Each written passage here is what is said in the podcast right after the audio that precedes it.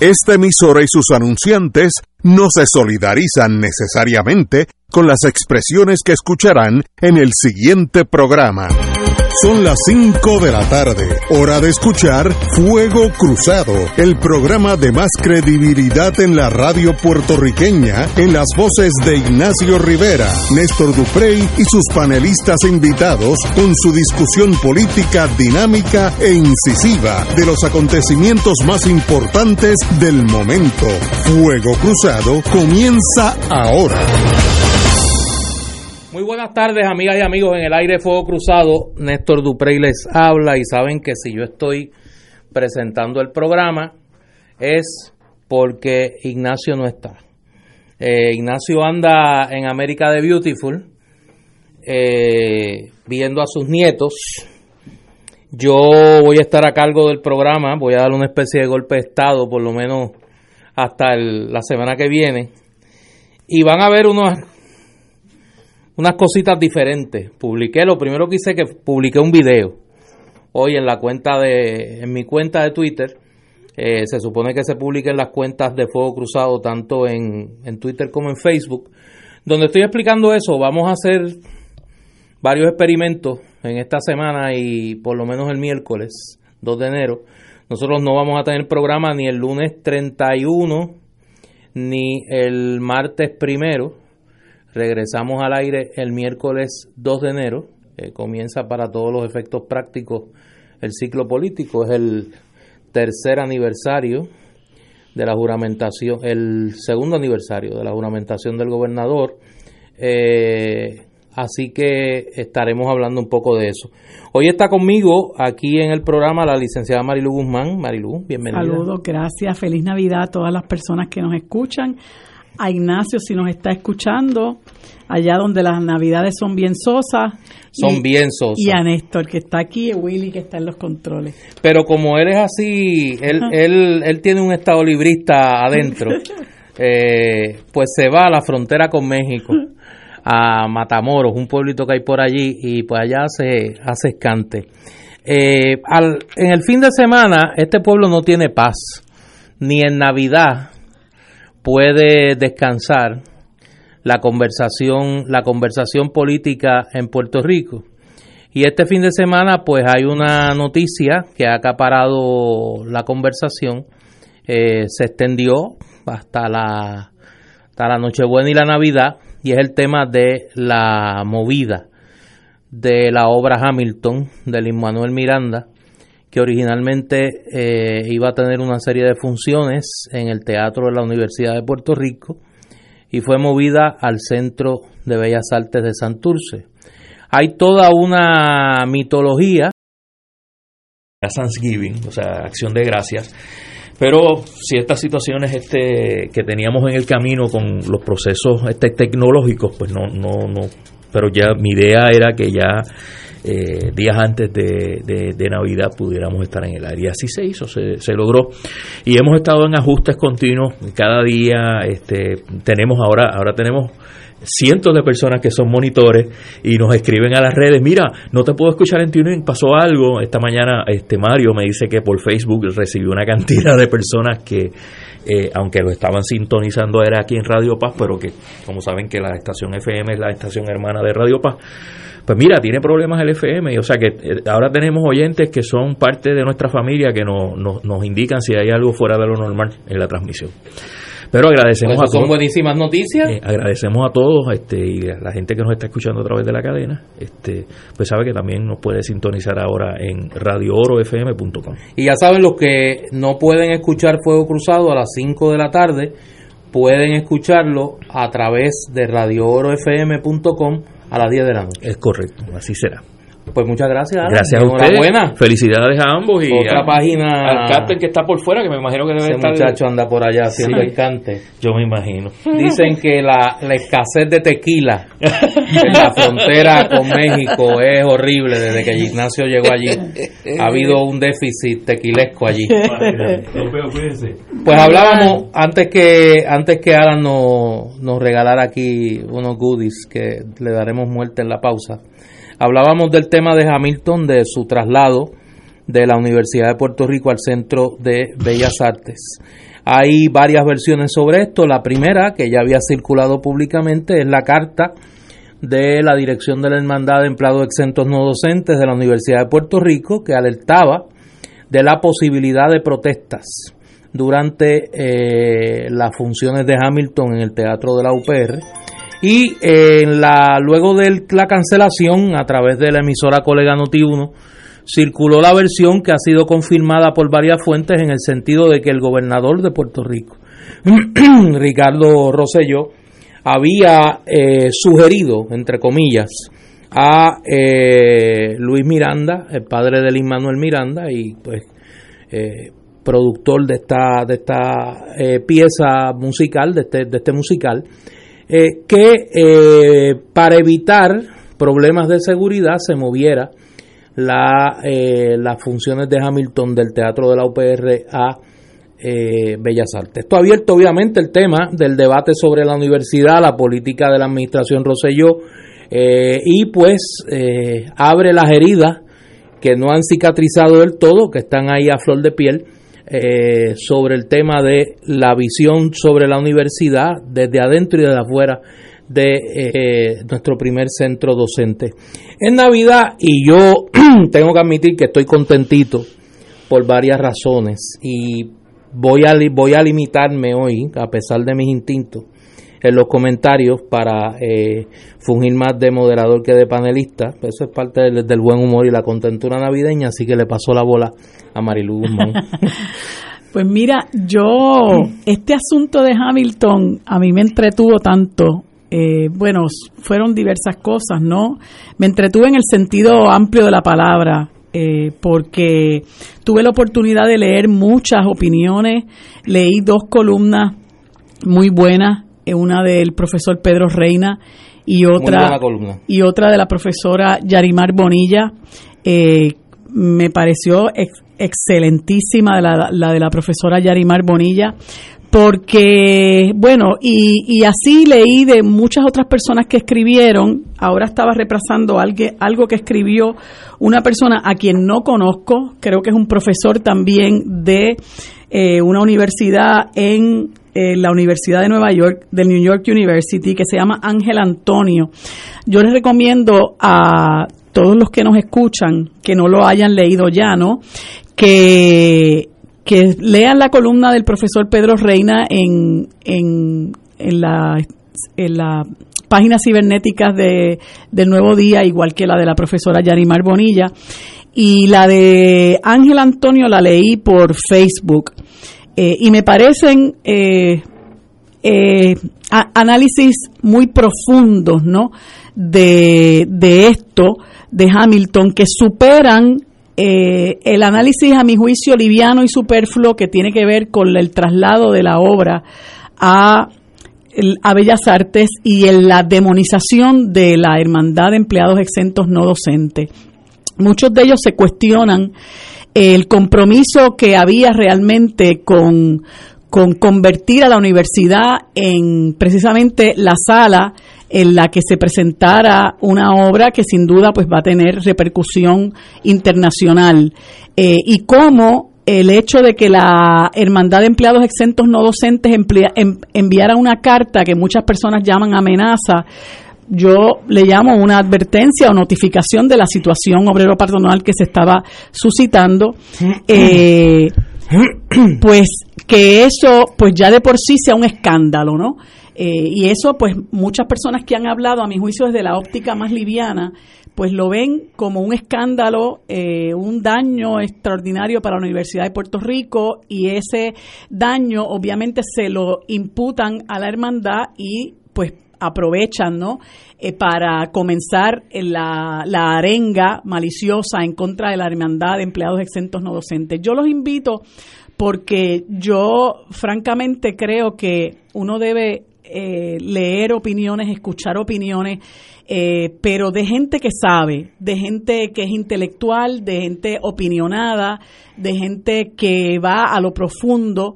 Eh, y estas tres críticas que, que leí estas tres expresiones que leí de las, personas a quienes les acabo de comentar, los cuales son profesores universitarios, creo que vale la pena leerlos para que se vaya un poco más allá de esa expresión meramente eh, meramente liviana eh, sobre el, el, traslado de la obra a la a Bellas Artes.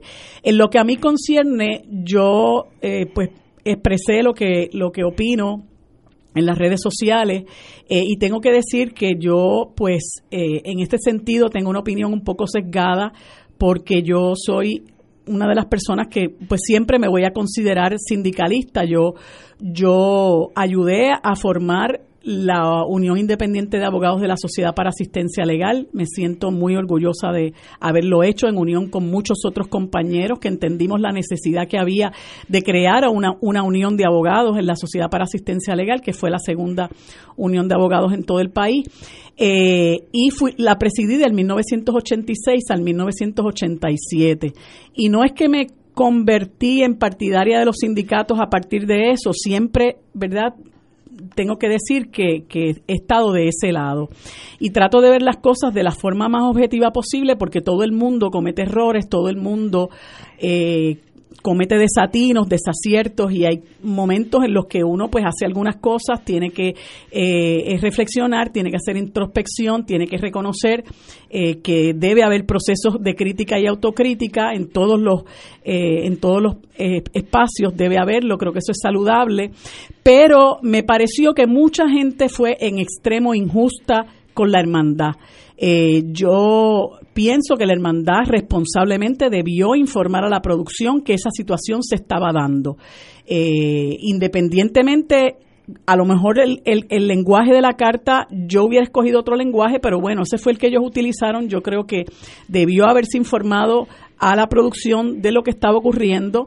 Ellos se reunieron con el papá de Luis Manuel Miranda y un día antes de que cambiara, o horas antes de que se diera la noticia del cambio de Hamilton a Bellas Artes, la hermandad publicó una información en el sentido de que ellos habían garantizado que no iba a ocurrir nada eh, hasta después que terminaran las funciones. ¿Qué pasó en el interín? ¿Qué se estaba cocinando en el interín? Es lo que realmente nosotros tenemos que que empezar a pensar, ¿no? A mí no me parece que esta expresión que se hace de que el gobernador les ofreció Bellas Artes sea algo eh, filantrópico. A mí me parece que esto es un asunto malicioso de parte del gobierno para sacarle la alfombra debajo de, la, de, de, la, de los pies a la hermandad y por ende a la Universidad de Puerto Rico y enviarlo a donde van usualmente todas estas obras eh, fantásticas, ¿no? Este, grandilocuentes que se dan en el país, que es en el Centro de Bellas Artes eh, de, San, de Santurce.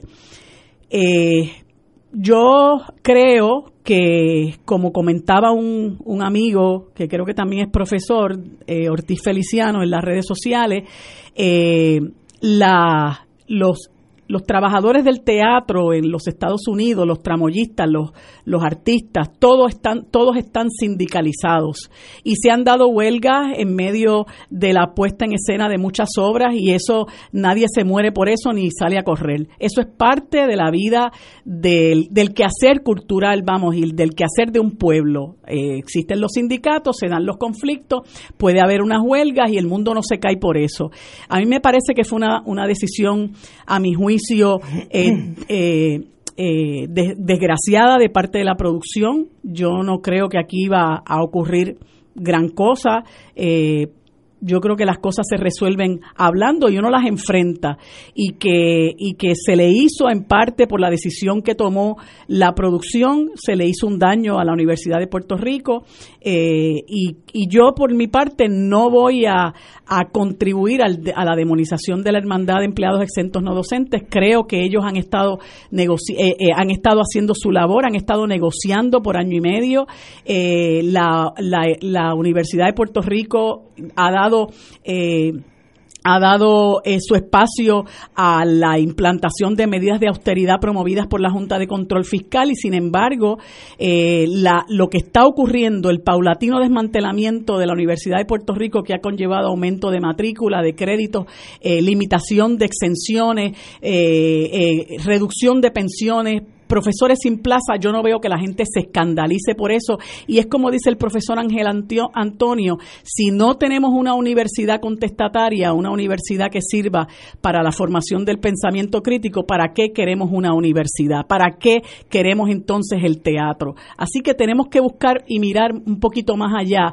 realmente si nosotros vamos a enfocarnos en la cuestión meramente de entretenimiento y farandulera o si realmente nosotros vamos a ser conscientes al, al mundo de que Puerto Rico no se detiene, ni los conflictos se detienen, ni nuestra crisis se detiene por el hecho de que venga Hamilton o venga quien venga. El, mundo sigue y este es un país en crisis, un país quebrado, un país asediado por el coloniaje y por la implantación y la imposición de la Junta de Control Fiscal. Y aquí no se puede congelar esa realidad porque venga Hamilton. Así que yo creo que la hermandad hizo bien en advertir lo que estaba ocurriendo y bueno, si no se supo bregar con esa situación, pues ya estamos viendo el resultado. Vamos a una pausa y regresamos con un poco más de este tema eh, aquí a Fuego Cruzado. Fuego Cruzado está contigo en todo Puerto Rico. Yo quiero el plan Medicare Platino Humana Gold Plus HMO DESNP para recibir 2.860 dólares anuales en beneficios que incluyen una reducción anual de 840 dólares de la prima de la parte B de Medicare y muchos beneficios más. Vamos, elige a Humana y llama a un representante autorizado de ventas al 1-800-201-5781. De nuevo, 1-800-201-5781. Todos los días de 8 a.m. a 8 p.m. Llámanos hoy y elige a Humana. Con salud le sumas a tu vida. Humana Medicare Advantage. Humana es un plan de cuidado coordinado con un contrato de Medicare Advantage y un contrato con el programa de Medicaid en Puerto Rico. La afiliación a este plan de Humana depende de la renovación del contrato. Actor pagado. Aplica a H4007 raya 018. Dale una vuelta al mundo los viernes a las 2 de la tarde y repasa las noticias y acontecimientos más relevantes en la compañía de Reinaldo Rollo, el ingeniero Jorge A. García, los sucesos que trascienden límites territoriales y sus protagonistas son objeto de discusión y análisis de nuestro panel. Para ampliar la perspectiva noticiosa de nuestra audiencia, emprende una vuelta al mundo cada viernes comenzando a las 2 de la tarde por...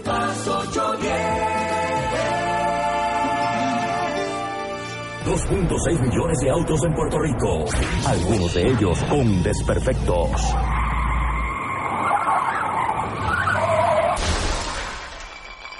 Autocontrol. Tu carro. Tu carro. Tu mundo.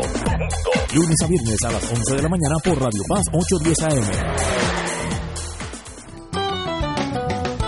Escucha los sábados a las 5 de la tarde para servirte un programa del Colegio de Profesionales del Trabajo Social de Puerto Rico con los temas de interés a la comunidad. Recuerda, los sábados a las 5 de la tarde para servirte por Radio Paz 810. Y ahora continúa Fuego Cruzado. Regresamos, amigas y amigos, a Fuego Cruzado. Yo voy a tratar de resumir mi posición, que es muy corta sobre esto. Eh, ni Lin Manuel Miranda ni su padre son santos de mi devoción. Eh, yo no comparto el frenesí de algunos. Primero porque eh, la figura de Alexander Hamilton no ha sido nunca de mi figura favorita. Es quizá una de las figuras más controversiales de los padres fundadores de la nación norteamericana. Es quizá el primer corrupto entre esos eh, padres fundadores. Fue asesinado en un duelo por Aaron Burr en circunstancias que pues son un poco desagradables para compartirlas en una emisora familiar como esta. El que esté interesado, pues hay amplia literatura sobre ella. Las acusaciones que le hacía Aaron Burr, que eran muy correctas, producto de las cartas que reveló un, eh, un marido indignado con razón. Eh, dicho todo eso, pues obviamente creo que la, eh, la encumbración de Alexander Hamilton pues no guarda proporción con su rol en la historia norteamericana. Yo soy fanático, y lo digo así, de la figura de Thomas Jefferson, que era el archirrival de Hamilton. Así que a mí un musical de Hamilton nunca me ha emocionado. Lo segundo, que recuerdo muy bien la postura de Lin Manuel Miranda en cuanto a la ley promesa y a cómo se jugó políticamente con ese eh, con, con, ese asunto. Y lo tercero que quiero recordarle a todos los que han terciado en este debate es que tanto Luis Manuel Miranda como su padre son empresarios y están tomando una decisión eh, que además de todo el sentimentalismo y todo el patriotismo y todos los elementos ideológicos que le quieran adjudicar, pues tiene un, tiene un componente de negocio. Ahora, yo he dicho aquí en varias ocasiones sobre distintos temas que los puertorriqueños tenemos, el, tenemos desde hace mucho tiempo, yo creo que eso es parte del colonialismo, pero se ha agudizado en los últimos meses una compulsión a tratar de mirar lo trivial de los hechos para evadir, discutir el asunto de fondo de las controversias.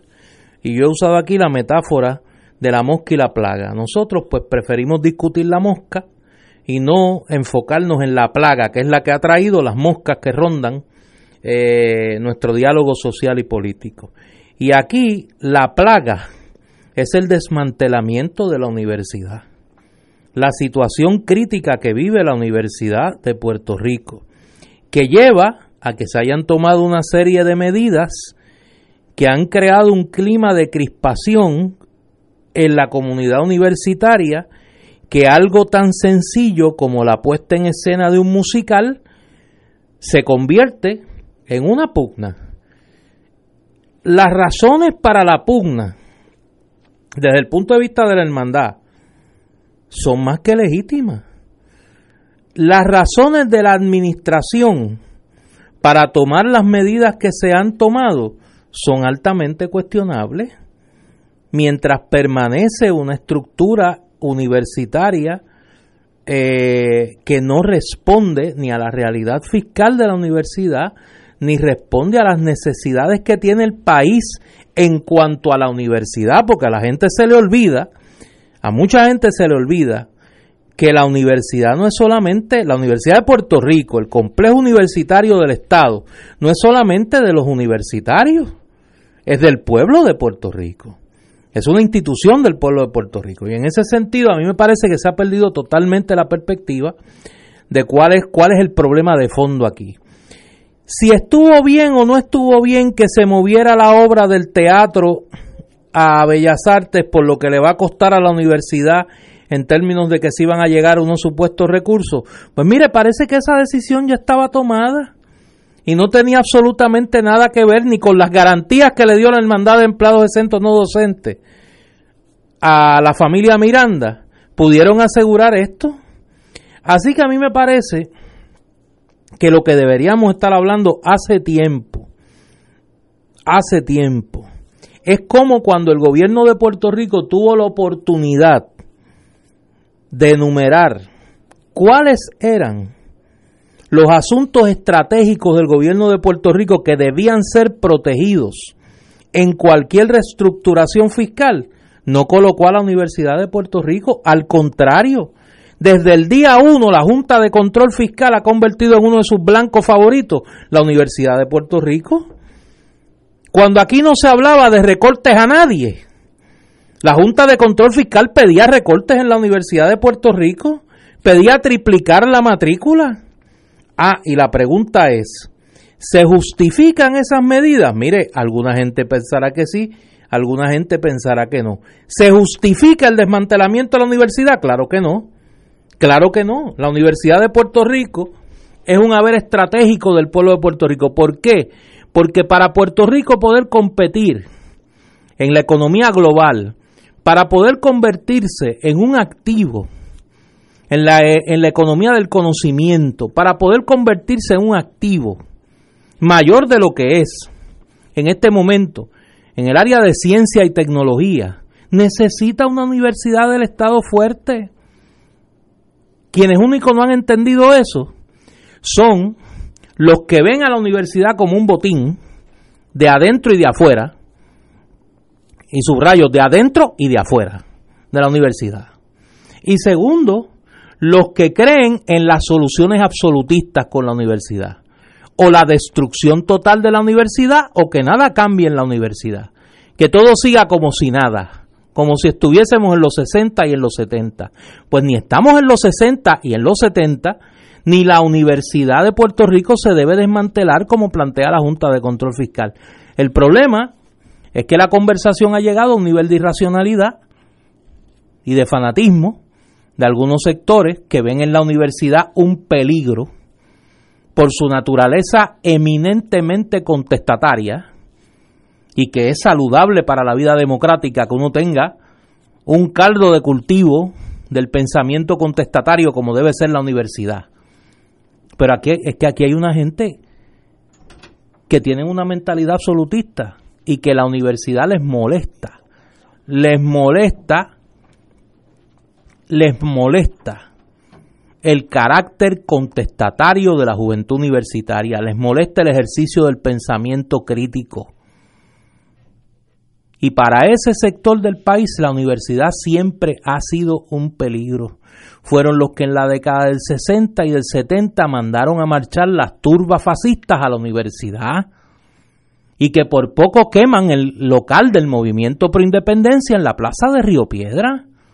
Fueron los mismos que provocaron los serios motines en la universidad en la década de los 70, fueron los que infiltraron agentes encubiertos en la huelga de 1981, fueron los que llamaban con los epítetos más crueles y burlones a los huelguistas ahora en, los, en, en el 2010. O sea, esta es la reproducción de la misma mentalidad autoritaria que siempre le ha molestado a la universidad. Les molesta la existencia del pensamiento crítico. Y esta es una escaramuza más. Una escaramuza más de esa batalla por liquidar la Universidad del Estado. A mí me parece que en ese sentido no se debe perder el ojo de la bola, como decimos en el béisbol. Aquí lo importante es el debate más que necesario sobre preservar la universidad. Claro, no una universidad perdida en el tiempo, anquilosada, con una estructura eh, más parecida a Albania que a una sociedad del siglo XXI. Tiene que modernizarse dramáticamente, tiene que aclimatarse a los tiempos, pero eso no puede, eh, el costo de esa transformación de la universidad no puede ser la destrucción de la universidad de la Universidad de Puerto Rico. Así que en ese sentido, pues yo espero que la eh, polvareda de Hamilton pase lo más pronto posible eh, que no hayan incidentes que lamentar, que le dejen a los Miranda tener su obra en paz y que pues la den y el que vaya a ir que vaya y el que quiera disfrutarla que la disfrute y que el país siga manifestando su más que justificada indignación por lo que está lo que está ocurriendo, lo que está pasando en la Universidad de Puerto Rico. Vamos a la pausa y regresamos aquí a Fuego Cruzado. Esto es Fuego Cruzado por Radio Paz 810 AM. Diariamente en nuestra cocina algo delicioso se cuece en la olla. Se escucha el cortar de la cebolla y el triturar de los ajos. En Freshmart utilizamos ingredientes frescos sin aditivos ni preservativos. En el deli encontrarás la mejor variedad de desayunos, almuerzos y cenas, pizzas artesanales y más. Los mejores especiales de la semana para comer sano y sabroso. Explora la variedad de ofertas más saludables. Ven a Freshmart en Aguadilla, Caguas, Carolina, Condado, Guaynabo y Atorrey. Freshmart es para todos. Fuego Cruzado está contigo en todo Puerto Rico. Cada sábado de 9 a 11 de la mañana tendrás un encuentro con De Frente con la Verdad, donde se discuten asuntos que tocan de cerca la actualidad en todas sus perspectivas, las historias que afectan a tu diario vivir, estos y otros temas analizados desde el punto de vista evangélico. De Frente con la Verdad, todos los sábados de 9 a 11 de la mañana por Radio Paz 810. Cómprame un sistema solar y escúchame aquí en Radio Paz.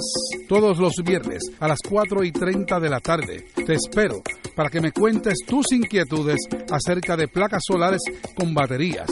Comunícate conmigo, soy Luis Enrique al 787-536-7938 de Solar Store cómprame un sistema solar. Fanático del deporte, la mejor información y el mejor análisis lo escuchas los sábados a las 2 de la tarde por Impacto Deportivo con Javier Sabat y el más completo elenco en deportes por Radio Paz 810 AM y en las redes sociales Facebook, Impacto Deportivo, Radio PR, Twitter e Instagram, Impacto underscore Deport. Juntos, impactando el deporte nacional. Buenos días familia. Es la casa a la que siempre puedes llegar sin invitación. A las 10 de la mañana, Judith Felicie es tu anfitriona para conversar sobre medicina, psiquiatría de niños y adolescentes, artes, derecho, valores y fe. Todos los días por Radio Paz 810 AM. Buenos días familia. Donde una conversación parece demasiado corta. Buenos días familia. De lunes a viernes por Radio Paz 810 AM. Y ahora continúa Fuego Cruzado.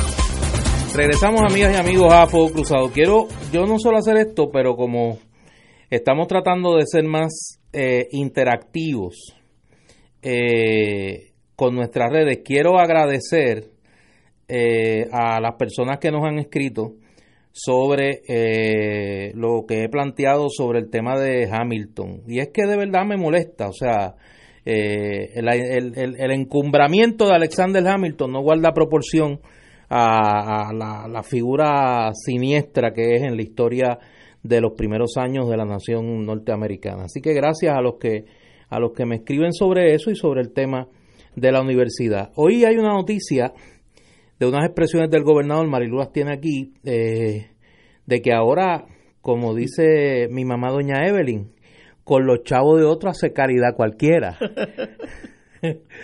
Pues mira, sí, hay una, hay una noticia de hoy que dice que el gobernador está promoviendo por medio del Departamento de Transportación y Obras Públicas que los ciudadanos hagan un donativo a la Universidad de Puerto Rico al momento de adquirir su marbete. Eh, y puede ser ese donativo de 1, 5 y 10 eh, en, la, en, los, en los puntos, en los más de 900 puntos de ventas de marbetes existentes en la isla, que incluyen sucursales bancarias, cooperativas y centros de inspección. Entonces dice, es, la iniciativa se llama Mueve tu Universidad y busca llegar fondos a la institución educativa para la creación de programas de becas, mejoras a la infraestructura, innovación tecnológica y optimización de los servicios en todo el sistema universitario, según un comunicado. Y yo digo, pero tú puedes ser un poquito más descarado. Porque ¿quién promovió en primera instancia la eliminación de fondos multimillonarios a la universidad? El gobierno de Puerto Rico en contubernio con la Junta de Control Fiscal. Entonces le quitan más de 400 millones que después se fueron aumentando. eh, eliminando así la oportunidad de muchos jóvenes de escasos recursos de entrar a la Universidad del Estado para entonces ahora venir a estar peseteando eh, al- con la compra de los marbetes. Fue como cuando, cuando le aumentaron a los estudiantes la matrícula, que eran 400 dólares por semestre, para un total de 800, la cuota aquella famosa que impuso Fortuño. Entonces vino, eh, vino Rivera Chats a crear un fondo de beca y uno dice, pero ¿y ¿quién entiende esta gente? Empiece por no quitarle fondos a la Universidad del Estado. Eh, pues realmente esto es una cosa que, que, que llama la indignación, porque es como decía Néstor hace un rato, eh, ¿qué necesidad hay? De quitarle fondos a la Universidad de Puerto Rico. La Universidad de Puerto Rico tiene una tiene deuda, pero la Universidad de Puerto Rico estaba al día en el pago de su deuda. No hay razón, como no sea que usted quiere realmente darle duro en el espinazo a la Universidad del Estado y romper lo que eso representa para la historia del país, lo que eso significa en términos de la formación de nuestro capital social, de la formación del pensamiento crítico, de la formación de movimientos de resistencia que a mi juicio y a juicio de muchas otras personas es lo que está detrás de todo esto, porque no hay justificación ninguna para usted emprenderla de esta forma con la Universidad de Puerto Rico y quitarle de la forma que se le está eh, quitando a nuestros estudiantes la oportunidad de entrar a la Universidad del Estado, que yo eh, entiendo, independientemente del escalafón en el que estén las universidades del mundo, la Universidad de Puerto Rico es la mejor universidad de este país. Y es un privilegio para todos los estudiantes el tener la oportunidad de estudiar en esa universidad, no solamente por la calidad de su profesorado, sino por lo que eso representa en términos de experimentar lo que es la vida universitaria en la Universidad de Puerto Rico y cómo la gente se va formando no solamente eh, académicamente, sino como uno realmente entiende que tiene que formarse como miembro de una sociedad y las luchas que uno que uno da como miembro de una responsabilidad que es de una eh, comunidad que es parte de lo que uno tiene que aprender en la vida. Por eso eh, me parecía y, retomo lo que lo que dije ahora eh, solamente para señalar que por eso me, me, incomodó tanto el que se recurriera al argumento vacuo de de que, ah, la, la, hermandad la dañó, la hermandad fastidió esto, ah, ahora lo sacan de la universidad, pero esas mismas personas que se quejan de lo que alegadamente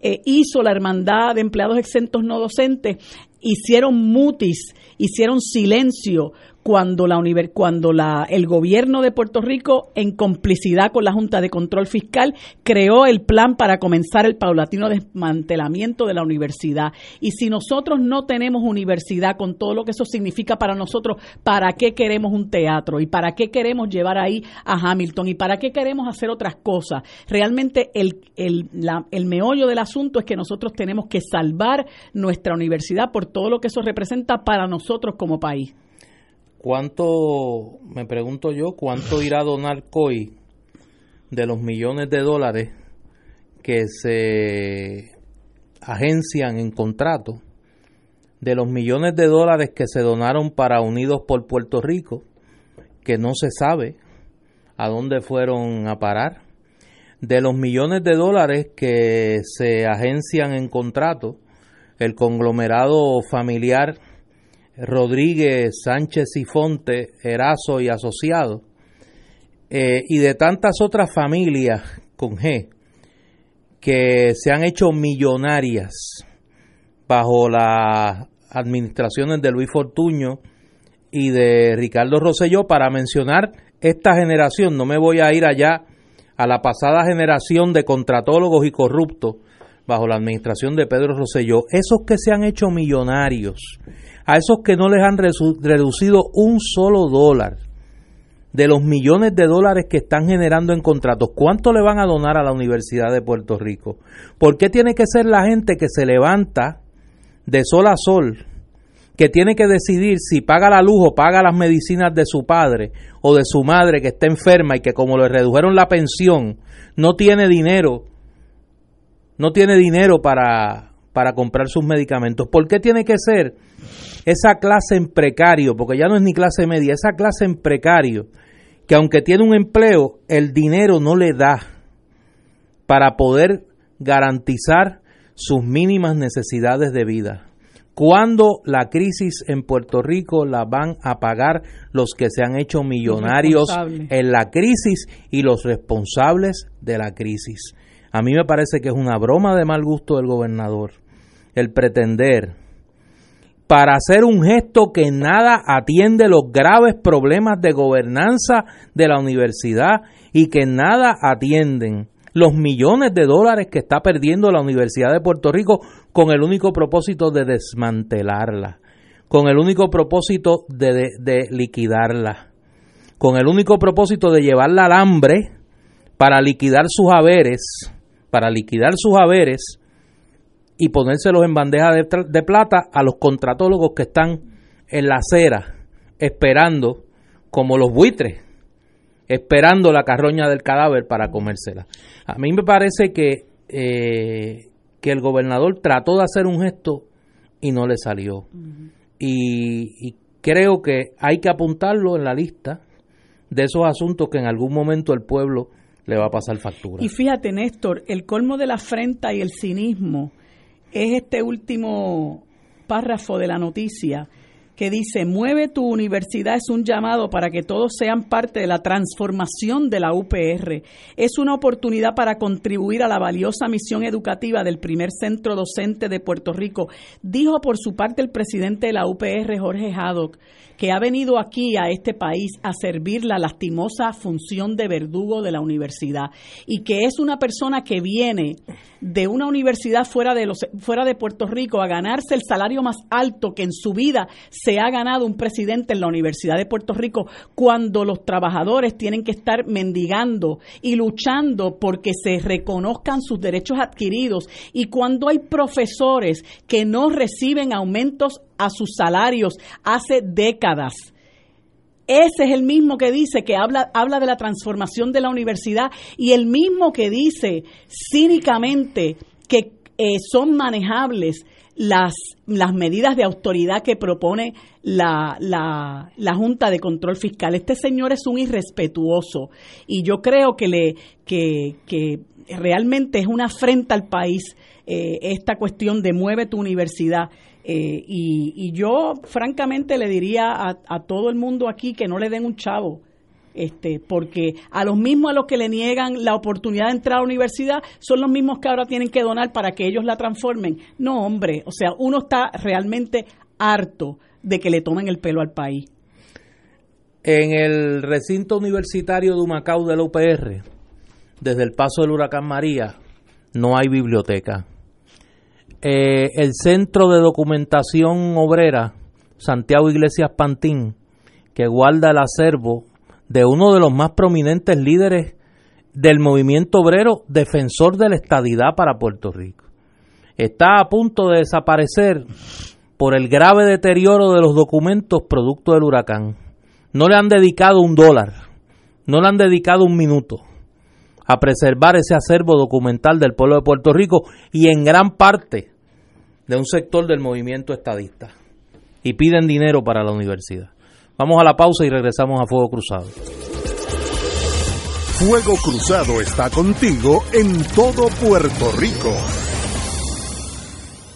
El amor nos hace ver lo que aparentemente no se ve y lo transforma todo en un mundo espectacular. PSB Productions te invita a soñar con el musical de Disney, Beauty and the Beast, con un gran elenco y orquesta en vivo del 14 al 30 de diciembre del 2018 en el Centro de Bellas Artes de Santurce. Para información y boletos, 787-620-4444, 787-505-6677 y 787-792-5000.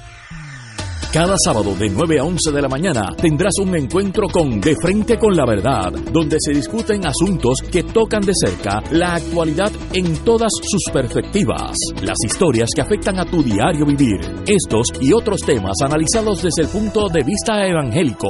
De Frente con la Verdad, todos los sábados de 9 a 11 de la mañana por Radio Paz 810. Todos los jueves Radio Paz y la Administración del Seguro Social te ofrecen un espacio informativo para orientarte y aclarar tus dudas sobre los derechos, requisitos y obligaciones para poder disfrutar de sus beneficios. Plantea tus preguntas por el 787-300-4982 y conoce antes que nadie los detalles concernientes a cambios y nuevas regulaciones, escuchando todo sobre Seguro Social con Víctor Rodríguez los jueves de 2 a 3 de la tarde por Radio Paz 810.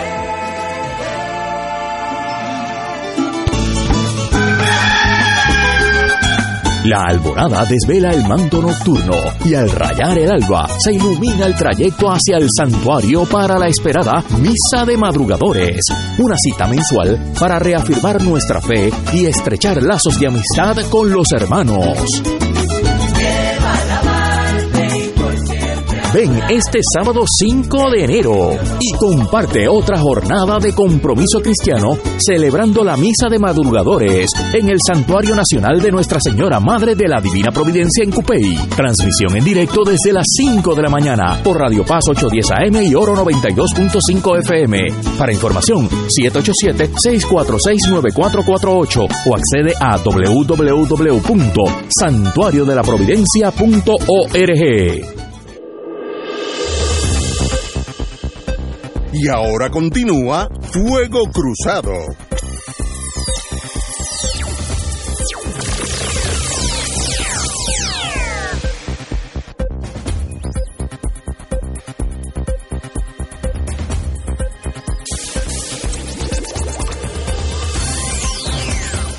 Regresamos amigas y amigos a Fuego Cruzado y hoy el periódico El Nuevo Día publica un artículo de dos páginas de la firma de Marga Párez Arroyo, una gran periodista, particularmente eh, especializada en temas de salud, donde se hace un análisis sobre la reducción de los nacimientos en la isla.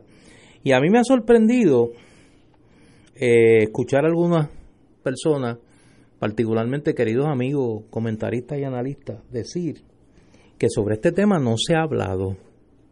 Digo, no habrán hablado eh, eh, en el espacio donde ellos se mueven alrededor, porque por lo menos en este programa lo hemos discutido en varias ocasiones. Recuerdo que en, en un momento dado el demógrafo Raúl Figueroa y la economista Rosario Rivera publicaron, junto a otro compañero que honestamente pido excusas, se me escapa el nombre ahora mismo, eh, publicaron un libro sobre el tema, sobre el análisis eh, poblacional y las repercusiones económicas de los cambios demográficos que estaban ocurriendo en Puerto Rico. Eh, en las redes sociales y en varias publicaciones académicas de difusión general que han sido recogidas en los periódicos del país. Recuerdo, por ejemplo, un reciente análisis que hizo eh, la Universidad de Puerto Rico en Calley con el doctor José Caraballo Cueto a la cabeza sobre este mismo tema. Eh, y se han publicado, yo no sé ya qué cantidad de ensayos sobre esto que se han discutido, por lo menos aquí en Fuego Cruzado lo hemos discutido y yo sé que en otros programas se han discutido. Eh, y es un tema, el problema, donde se tiene que discutir, que es en las esferas gubernamentales, no se discute. Y yo quiero llamar eh, a la expresión de la demógrafa Judith Rodríguez en este, en este artículo, porque más allá de las estadísticas, las estadísticas son como las radiografías, como el MRI. Lo que muestra es el avance de la enfermedad, pero las causas de la enfermedad no las va a mostrar. Tiene que haber un estudio más a fondo. Y en ese sentido, eh, la demógrafa Judy Rodríguez apunta, y voy a leer, a, unas, a unos componentes sociales, económicos, políticos, sistémicos en general, que han llevado al deterioro del país a tal punto que ha producido por, el éxodo, por la eh, los problemas de salud que vive el país, por el cambio demográfico en términos generacionales, pues ha producido una reducción de población. Y dice Judy Rodríguez lo siguiente y la cito. Puerto Rico muestra un comportamiento en su natalidad parecido al de un país en guerra, con reducciones drásticas en su fecundidad, situación que amenaza a nuestra población nativa. Y eh, la cita eh, Malga Párez diciendo la crisis económica y situación fiscal que vive el país con las acciones que ha tomado la Junta de Supervisión Fiscal y el Gobierno, advirtió Rodríguez, producen una pobre calidad de vida que desalienta el que parejas y mujeres quieran tener hijos en el país. Además lamentó el que el gobierno de Puerto Rico nunca se haya expresado sobre cuál es su política de población. Y cierro la cita. Eh, y cuando uno mira los elementos eh, de eso que ella llama, más adelante en el artículo, la tendencia descendente. Eh, uno está ante una sociedad que está viviendo una crisis de tal magnitud que hubiese requerido hace tiempo la atención prioritaria del gobierno. Y uno ve que la conversación de la clase política en Puerto Rico está totalmente alejada de esos problemas. Y por ejemplo, dice, eh, de 2000 a 2018 la población femenina experimentó una, una reducción de casi 12%, mientras que la población de mujeres mayores de 65 ya supera la de menores de 15 debido a la baja en fecundidad. Entre los factores que explican este aceleramiento, Rodríguez mencionó la emigración de personas en edades productivas y reproductivas, la reducción de la población femenina en edades de posible procreación, un déficit de hombres y la merma en la población adolescente y su fecundidad. El alto costo de vivienda, el alto desempleo de jóvenes, una menor tasa de matrimonios, un aumento en las edades de casarse, poco o ningún apoyo gubernamental en términos de centros de cuidado y adquisición de vivienda y cambios en la mentalidad de nuevas generaciones respecto a tener o no tener hijos, fueron otros factores mencionados por la demógrafa como vinculantes a la reducción de fecundidad. Un problema serio que no tiene ni la atención ni la mirada de la clase política y gubernamental del país. Marilu Guzmán. Pues eh, cuando uno lee cuando uno lee esta noticia, uno tiene que evaluarla contra la propaganda que hace el gobierno constantemente de la alegada transformación del país eh, que ellos están promoviendo o construyendo eh, con su política pública.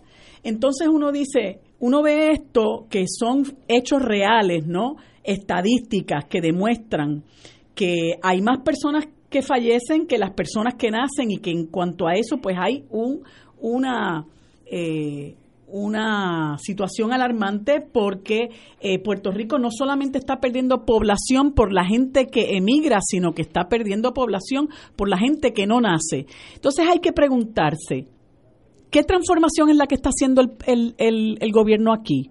¿Qué país es el que están construyendo? ¿Qué, es la arenga que ellos tienen por ahí, no? La promoción que tienen por ahí. Eh, hashtag en construcción. Eh, y los escuchas hablar eh, al gobernador y a otros eh, miembros de su gabinete de la transformación del país. Pero ¿para quién usted está transformando y para quién usted está construyendo? Si usted lo primero es que no puede retener la población en Puerto Rico porque no está creando las condiciones para que la gente se, cree, se, se quede y segundo, tampoco las está creando para que la gente nazca. Entonces, ¿para quién usted transforma el país? ¿Para los que van a venir a, a ocupar a los desplazados? ¿Para los que van a venir a ocupar esa población en merma, pues entonces usted no está transformando el país para el, para el país mismo. Usted lo que quiere es hacer otra cosa, ¿no? Eh, ese plan que usted está haciendo, obviamente es con unos intereses, a mi juicio, muy maquiavélicos, porque yo siempre he sostenido que aquí se están creando las condiciones para continuar expulsando la gente del país. Y por eso es que yo veo que cuando surgen iniciativas de autogestión, iniciativas de grupos que, quieren demostrar que el país puede ser autosuficiente, que el país está lleno de gente talentosa, productiva, hábil, apta, que puede levantar el país, que nosotros podemos regirnos por nosotros mismos y crear las condiciones para construir un buen país. Todas esas alternativas se sofocan, todas esas alternativas se boicotean.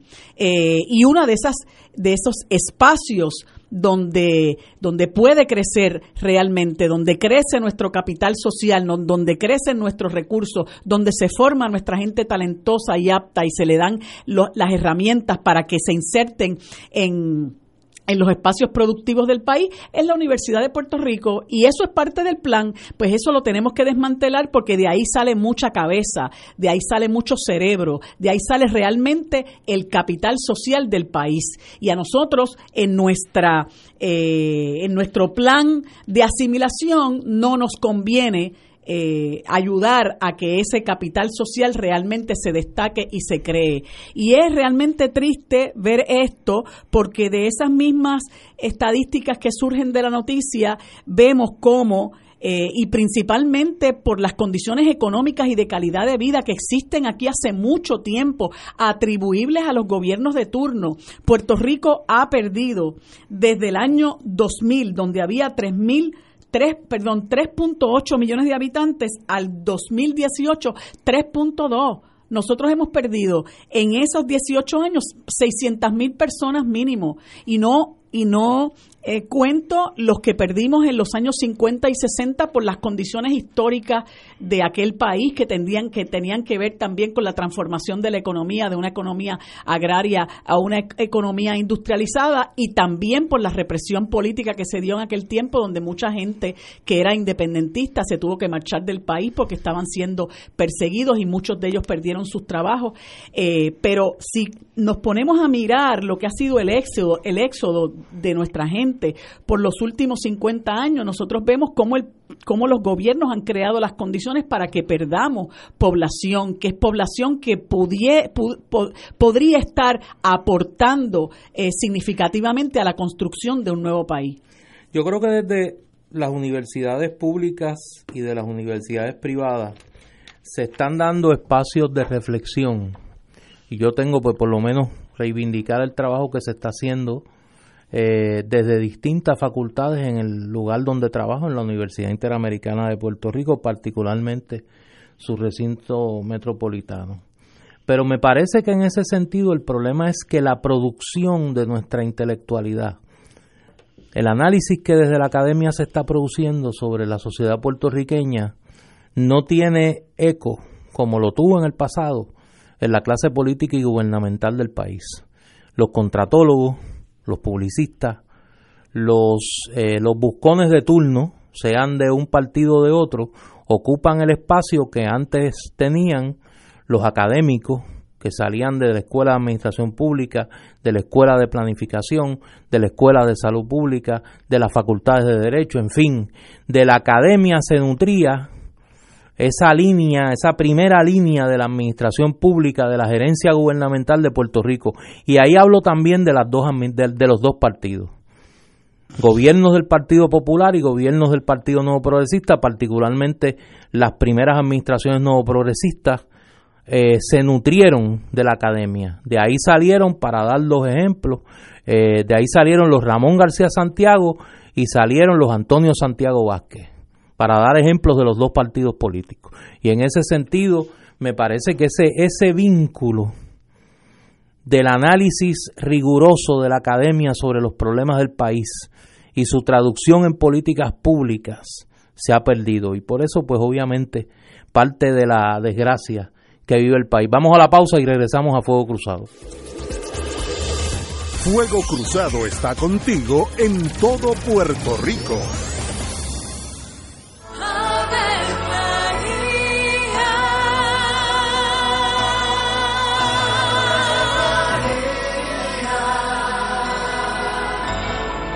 El ángel del Señor anunció a María. Y ella concibió por obra del Espíritu Santo. Dios te salve María, llena eres de gracia, el Señor es contigo.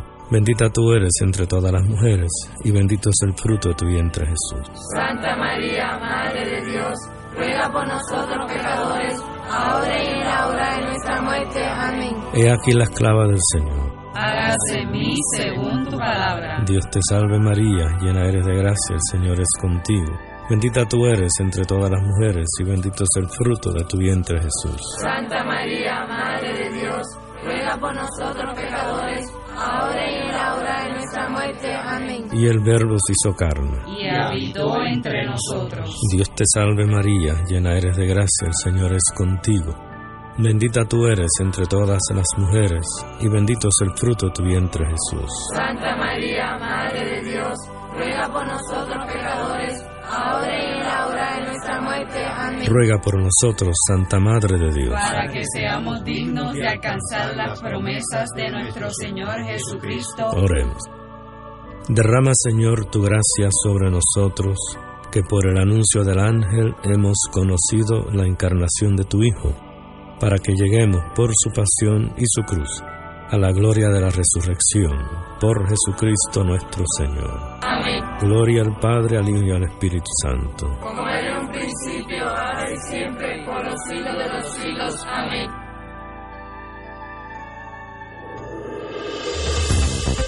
Aquí la llama se enciende cada tarde a las 5 porque escuchas Radio Paz 810 AM, WKBM San Juan y retransmite en diferido WOROFM Corozal San Juan, la Casa de Fuego Cruzado, el programa de más credibilidad en la radio puertorriqueña.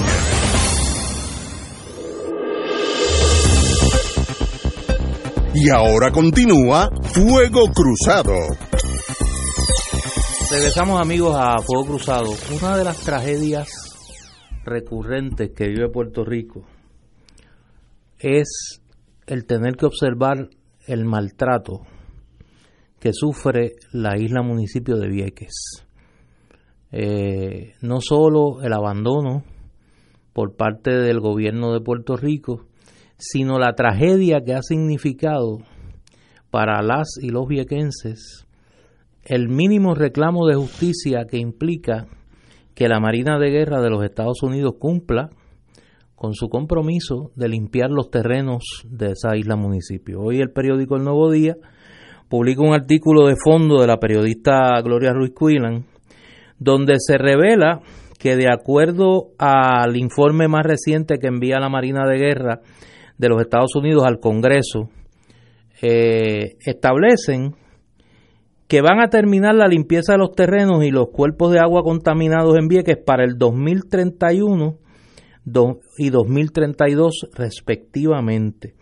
Esto está contenido en un documento eh, con fecha del 20 de diciembre eh, que a tenor con la ley de asignaciones de defensa establece que los secretarios de Marina y Ejército deben someter al Congreso el informe sobre el progreso de los trabajos de descontaminación en Vieques y Culebra.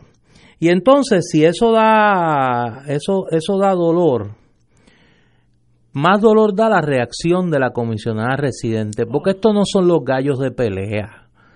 Eh, y esto no es eh, los, los rollos de papel toalla que lanzó el presidente Trump ante la mirada alegre y la sonrisa de Jennifer González. Estamos hablando de la salud eh, de miles de nuestros compatriotas que residen en esa isla municipio. Dice Jennifer González que ella agradece la atención del Navy sobre la urgencia de la limpieza de Vieques y por proporcionar este informe al Congreso y a mi oficina.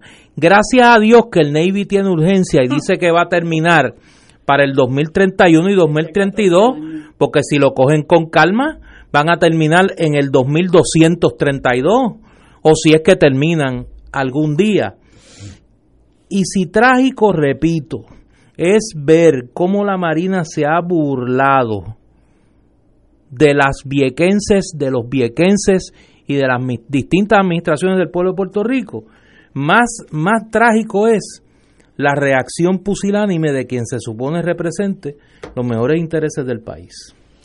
Verdaderamente es, patético y es bien lastimoso la situación por la que está pasando el pueblo de Vieques y por la que ha pasado por muchas décadas, ¿verdad?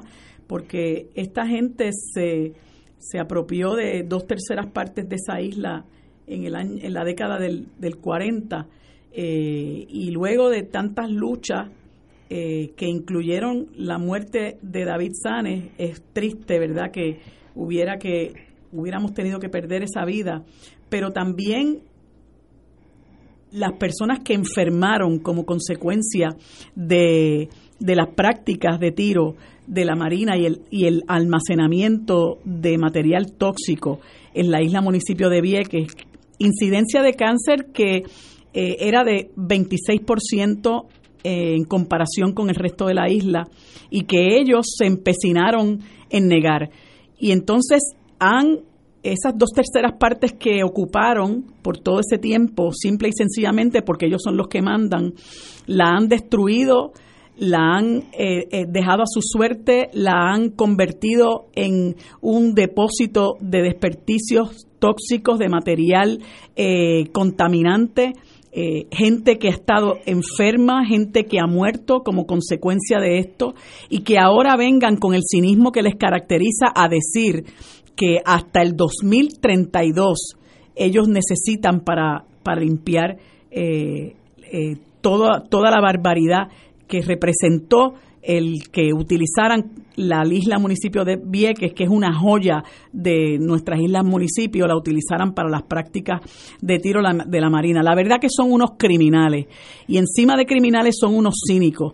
Pero como bien mencionaba, mencionaba Néstor, es tan y tan lastimosa ese papel que hace la la que supuestamente representa nuestros intereses en el gobierno, cuando les da las gracias por decirnos que ellos terminarán de limpiar dentro de 14 años y que no haya un ápice de compasión ni de compromiso con la calidad de vida que tienen los viequenses desde hace muchísimos años. Eh, y, realmente llama al bochorno que nosotros, eh, pues, nosotros somos mucha gente porque yo yo afortunadamente no lo hago, pero pero las personas que todavía siguen depositando su confianza en personas como esta, eh, que tienen que hacer introspección para saber en qué medida ellos se han beneficiado de personas como que como de personas como Jennifer López, Ricardo Rosselló, eh, Carlos Méndez, eh, que también expresó, eh, ese por lo menos expresó que era inaceptable, pero personas como Carlos Méndez, Rivera Chats, ¿qué han sacado ustedes lo que le han dado la, la confianza a estas personas? ¿Qué han sacado ustedes de beneficio para, para sí, para sus familias, para sus comunidades, para el país, cómo realmente se ha elevado la calidad de vida de todo nuestro pueblo cuando nosotros hemos puesto en las manos de los gobiernos de turno el país. Eso es una reflexión que tenemos que hacer para saber si vamos a seguir haciendo lo mismo. Pero en el caso de la, de la gente de Vieques realmente es, es alarmante, es triste, eh, que no solamente con la situación que acaba de ocurrir con el cambio de ruta de, de los ferries, eh, que, es un, que es un desastre, eh, también eso que se ha hecho en perjuicio de, de, la, de los residentes de las islas municipios, sino también que tengan que condenarlos a esta prolongada eh, esfuerzo de limpieza que ellos muy tranquilamente dicen que terminarán en el 2032. Yo espero que esta noticia no tenga que ver con una de esas eh, de esas discusiones medias alucinantes que se dan a veces en Puerto Rico y que en los pasados días yo al principio creía que era una broma de, de mal gusto. No creía que era el Día de los Inocentes porque eso es el 28, eso es pasado mañana.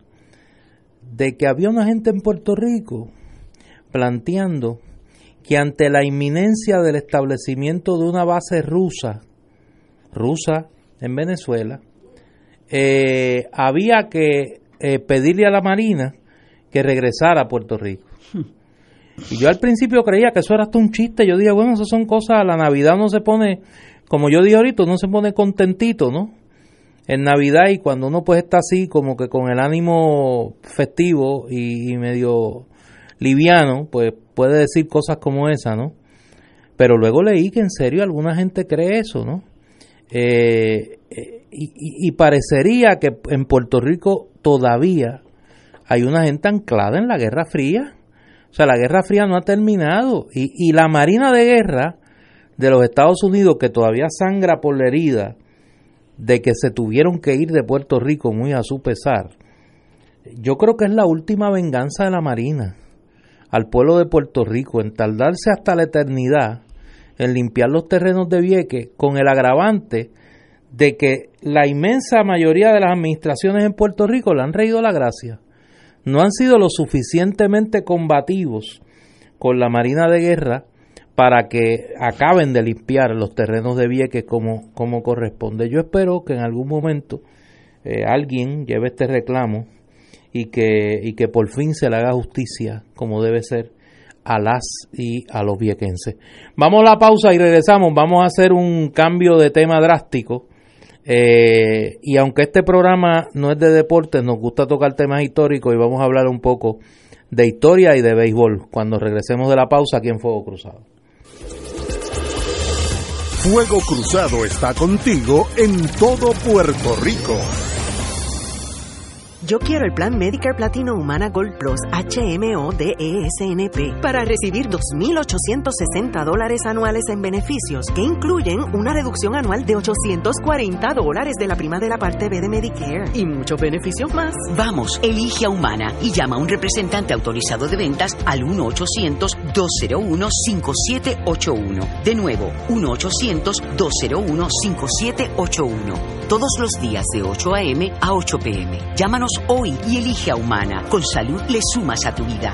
Humana Medicare Advantage. Humana es un plan de cuidado coordinado con un contrato de Medicare Advantage y un contrato con el programa de Medicaid en Puerto Rico. La afiliación a este plan de Humana depende de la renovación del contrato. Actor pagado. Aplica a H4007 raya 018.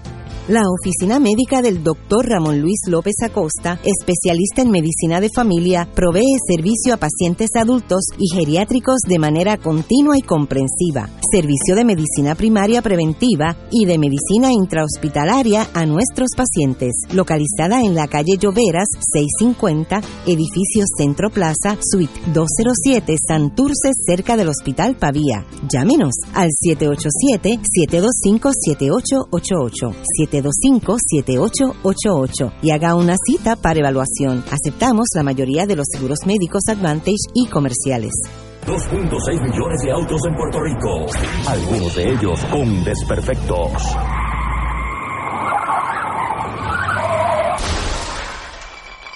Autocontrol. Tu carro. Tu carro. Tu mundo. Lunes a viernes a las 11 de la mañana por Radio Paz 810 AM.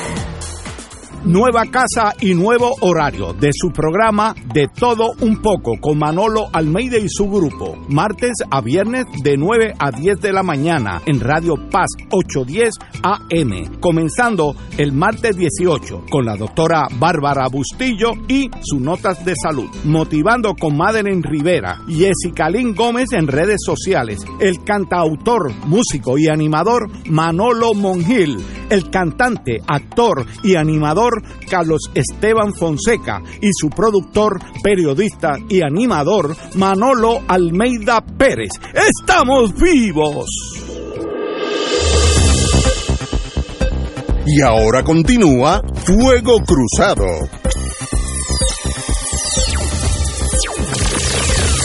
Regresamos, amigas y amigos, a Fuego Cruzado. Como yo he dicho en muchas ocasiones en este programa, una de mis dos eh, grandes terapias en la vida es el béisbol. Desde pequeño pues ha sido una de mis grandes pasiones y pues además de eh, que me gusta el deporte pues desde chiquito cuando coleccionaba, coleccionaba tarjetas de pelotero pues me convertí en un historiador aficionado del deporte y la vida pues me dio la oportunidad de ya como historiador, como diría el doctor Jaime Rodríguez Cancel, con licencia, escribir eh, un libro sobre un aspecto de la historia del béisbol. Y quise en estos días que estoy de eh, eh, estoy en este interregno, luego del golpe de estado, mientras Ignacio está en su exilio en allá en Texas, pues quise dedicarle unos minutos porque me parece que ha sido muy injusto que una fecha como la de la que vamos a hablar no se le haya dado la, prominencia que tiene. Eh, Puerto Rico ha tenido eh, entre sus haberes históricos una gran presencia global eh, gracias a sus peloteros.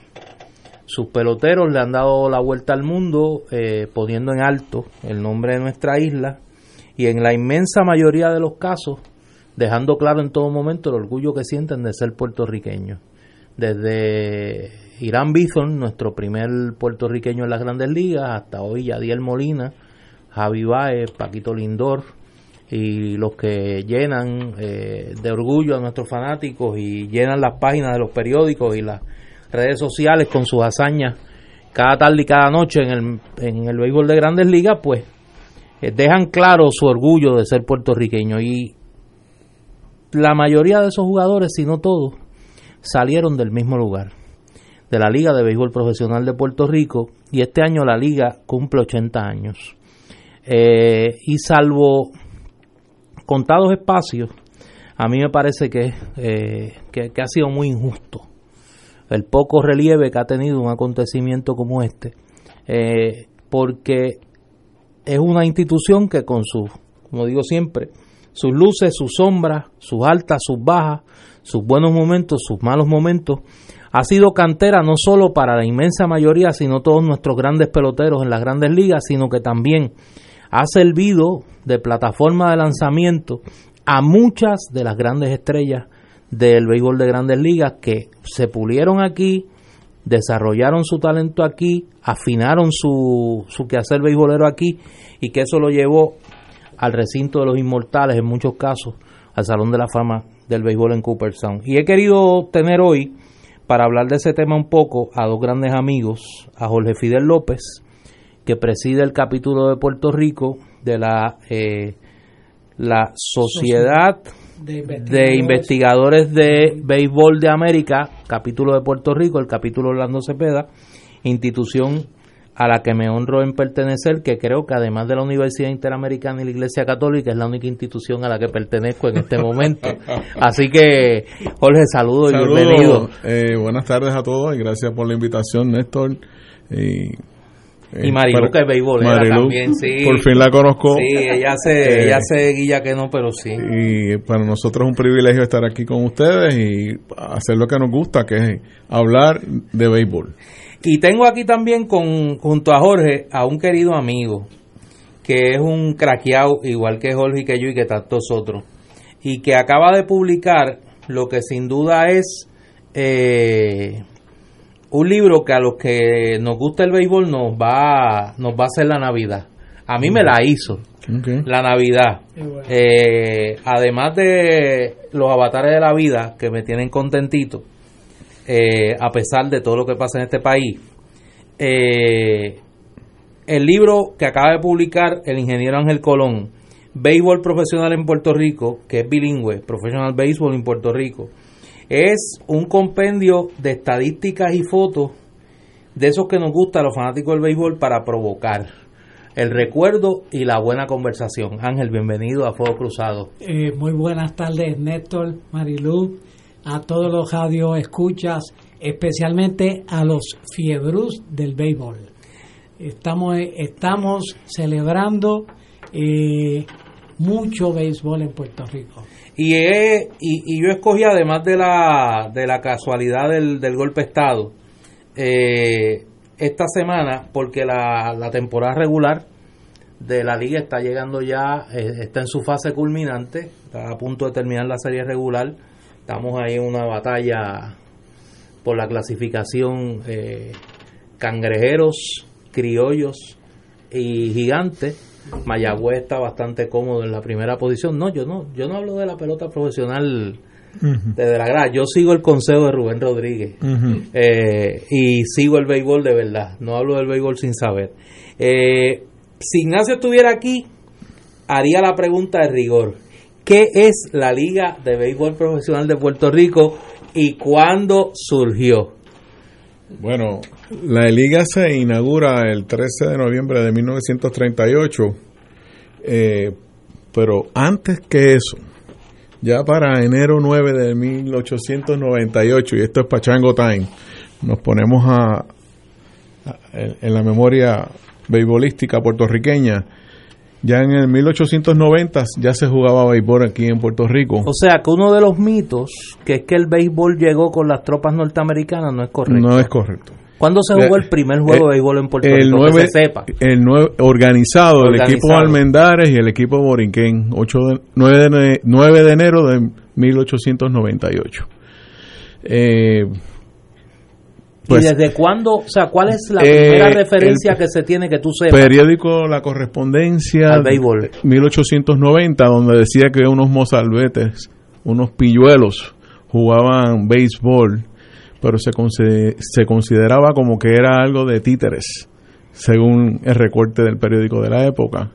Y de allá hacia acá, luego, en el 1900, déjeme aclarar, eh, la historia nos dice que los hijos de las familias pudientes puertorriqueñas que estudiaban en Estados Unidos adquirieron el, el deporte y cuando regresaban a Puerto Rico, pues entonces jugaban el juego. Y ahí es que aparece la figura importante de Amos Iglesias Van Pelt, un puertorriqueño que nació en Estados Unidos, hijo de padre puertorriqueño, era dentista, sus papás eran de San Sebastián y él se le considera el padre del béisbol puertorriqueño.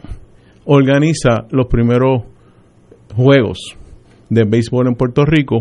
¿Dónde se jugaba? Eh, se menciona la calle Serra, Parada 8, como donde se eh, jugó por primera vez el béisbol organizado en Puerto Rico. Ya después del 98, en el 1901, se organiza por primera vez la Liga Insular de Puerto Rico, que ahí jugaban los criollos puertorriqueños, los norteamericanos, que venían a trabajar a Puerto Rico en alguna agencia federal, y, otras personas que venían del exterior, pero ya se organizó el béisbol como tal. Los equipos eran en esa época, estamos hablando del principio del siglo XX, eran de unos equipos de, de criollos, de nativos y otros de norteamericanos estaban integrados. integrados también. Eh, volviendo al primer juego de, de ese 9 de enero, entre el Almendares y, y el Boriquén, eh, eran unos cubanos que vivían en Puerto Rico y tenían unos Londres en el viejo San Juan, y ese fue, se reforzaron con varios jugadores puertorriqueños. Tenemos al gran lanzador Mutis, eh, eh, y otros criollos que ya conocían el juego y entonces ahí fue que se jugó ese primer juego.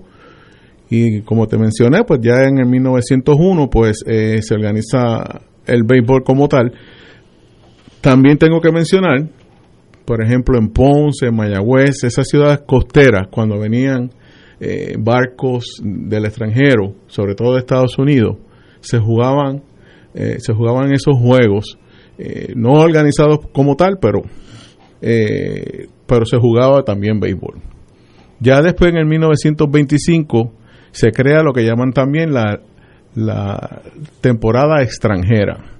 Y venían equipos de Estados Unidos, de, de jugadores de color, eh, otros equipos de Cuba, y venían a Puerto Rico. También se creó el famoso equipo Borinquen Star, bien recordado. Ese se crea en el 1938 y esos van en gira por Cuba, Santo Domingo, Venezuela. Y ahí es que tenemos que mencionar a, a Pedro M. Caratini, que es el padre de Pedro Miguel Caratini. Pedro Miguel Caratini, que es el padre del béisbol dominicano. También tenemos a, al juez Torrens, que fue en ese equipo Benito. Benito, perdón, Benito el Juan Torrens, que eh, se considera el padre del béisbol venezolano. Y así podemos seguir mencionando eh, cómo eh, el deporte del béisbol fue eh, creciendo en Puerto Rico, lógicamente. Y está en la parte que aquí el ingeniero Colón nos puede este, ilustrar un poquito más. Ya se va organizando el béisbol puertorriqueño. Teníamos que hacer, organizarnos. Irán Bison decía en una entrevista en el 1936, hay que organizarse porque la indisciplina, lógicamente, y la falta de organización era lo que nos privaba a nosotros de tener una liga profesional de béisbol. Antes de pasar a ese, a, a ese, a ese tema, me hacen una pregunta y le voy a pedir a las amigas y amigos Radio Escuchas que tengan preguntas que pueden escribirnos eh, bien a nuestra página de Facebook, Fuego Cruzado PR, o a las cuentas de Twitter, tanto la mía, eh, arroba Néstor Duprey, o arroba Fuego Cruzado eh, PR. Y eh, me hacen eh, una pregunta. eh, en el origen, los equipos de béisbol en Puerto Rico estaban racialmente integrados. Sí, jugaban blancos, y negros, me- indistintamente en el, en el mismo equipo. blancos y negros y mestizos. Eh, Mestizos. también se jugaba, me preguntaste dónde se jugaba, se jugaba en el Morro. Eh, En la Liga Insular de 1901 ya se jugaba también en el Morro y también se jugaba en el Velódromo y también se jugaba en el Hipódromo, las casas que existía ya. Así que eh, a- se jugaba en- eh, por lo menos en el área metropolitana en varios sitios. Ok. Pasa la, las primeras décadas del siglo, se está jugando de manera desorganizada, de manera espontánea.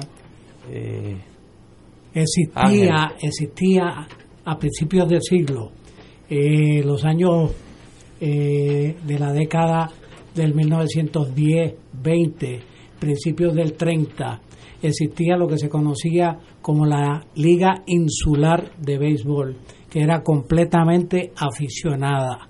Ya para fines de los años 20 empiezan a venir a Puerto Rico eh, equipos integrados por los eh, jugadores de las ligas negras, eh, lo que llamamos normalmente de color, y, y se reforzaban con dominicanos y cubanos. Habían cubanos que eran blancos, otros que eran de una fe un poco más oscura, quiere decir que ya se integraban.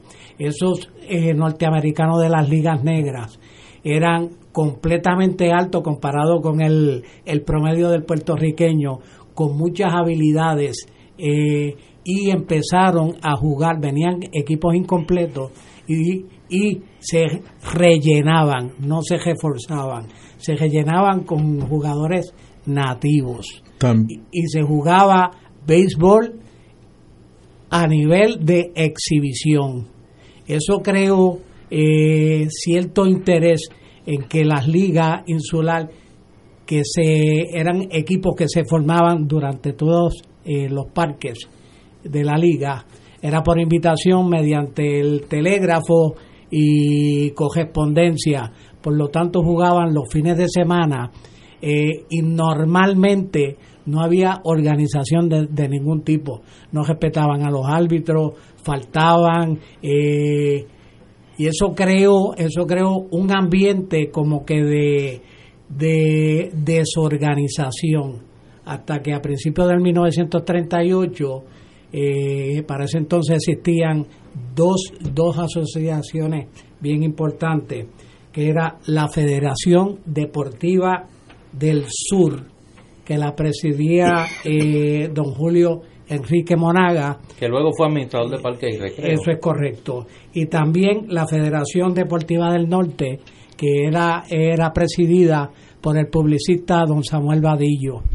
Vamos a la pausa eh, para no interrumpirte y entonces regresamos ya, obviamente, a, a los meses antes de la inauguración de lo que se conocerá originalmente como la Liga Semipro de Puerto Rico. Exacto. Vamos a la pausa.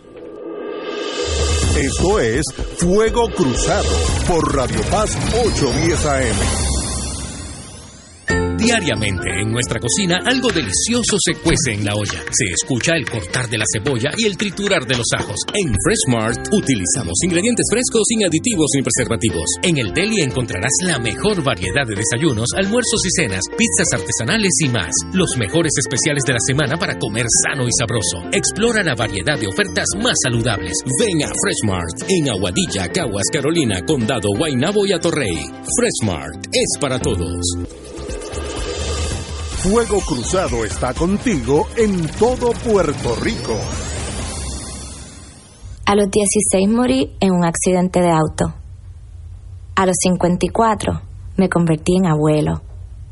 A los 31 fundé mi propio negocio. A los 43 le di la vuelta al mundo. A los 29 fui padre por primera vez. Cuando donas tus órganos, vives más allá de tu vida. Lifelink de Puerto Rico. Regístrate como donante en donavidapuertorico.org. Radio Paz te ofrece el mejor motivo para levantarte temprano y disfrutar el comienzo de un nuevo día de lunes a viernes con Enrique Liboy y Radio Paz en la mañana. La dosis perfecta de noticias, deportes y éxitos musicales de todos los tiempos, humor y curiosidades, calendario de actividades y tus peticiones musicales por el 787 300 4982. Conéctate con el 810 AM de lunes a viernes con Enrique Liboy y Radio Paz en la mañana. Hoy más que nunca, Puerto Rico necesita el cooperativismo para juntos salir adelante como pueblo. Conoce cómo podemos hacerlo. Sintoniza Cooperativismo por Puerto Rico, el programa radial de la Liga de Cooperativas. Todos los martes a las 4 de la tarde, por aquí, por Radio Paz 810 AM. Y ahora continúa Fuego Cruzado.